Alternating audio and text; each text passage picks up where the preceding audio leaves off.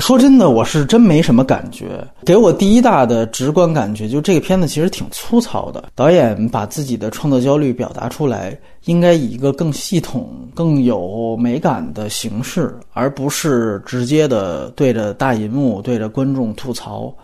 啊，这是我直观的感受。我们总是会因为，比如说导演有光环啊，之前拍过《无产玉》这样的片子。是吧？影史上还有点地位，完了之后这片子排片又少，大家总是对这样的电影，可能是不是有一些附加值、加分项？我觉得排除这些东西，你单看电影本身，反正它吸引不了我。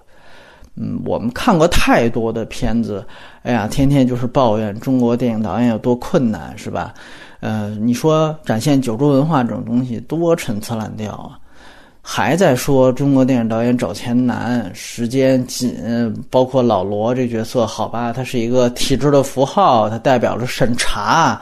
OK，你看我们中国导演多不容易啊！我觉得。这种不容易，我更希望是，比如说你拍了一部杰作，像娄烨导演每一次遇到的那种情况一样，然后由我们来说，由观众来说，而不是导演自己站出来。你观众快看看我们有多辛苦，创作真诚，我们是欢迎的。但是这个创作真诚，如果他的编排不够节制，情绪不够节制，他可能就会变成一种吐槽，一种自恋。我有点在这个电影当中感受到这种情绪。遇到了女人这块还是有意思的，你可以看到，其实他真正的女朋友是一个网。红脸、假脸，直到整个开始上路，再从女制片人，再到她的这个崇拜者，最后曾美惠子出现，这好像是一个越来越趋近于原始美的一个女性形态。而这样的趋势，每一个的更新都更加吸引着导演，然后以至于让前面的一个人就黯然失色了。但是如果这个电影是以导演为中心的话，它又有另外一个问题，就是它的视角问题。他的崇拜者失踪那一天，他遇到了一个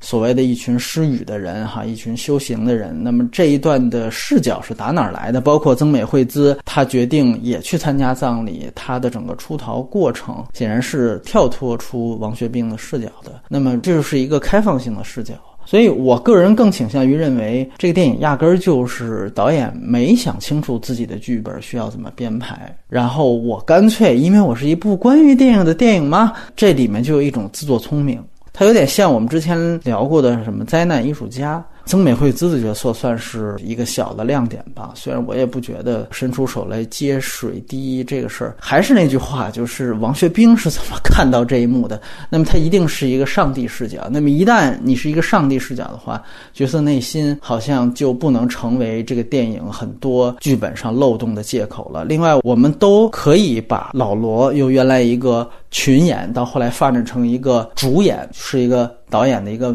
妙笔，但是原来的那个年轻演员，片子当中的那个主演男生和女制片主任的后来他们的关系不交代了，整个人物内心也全都不交代了，这个更倾向于是你编不下去了，所以你哎玩了这么一个概念，你说你看原来我是群演的人，我把它提到主演上，所以原来是主演的东西我就可以堂而皇之、名正言顺的不讲了，这还是一种自作聪明吧。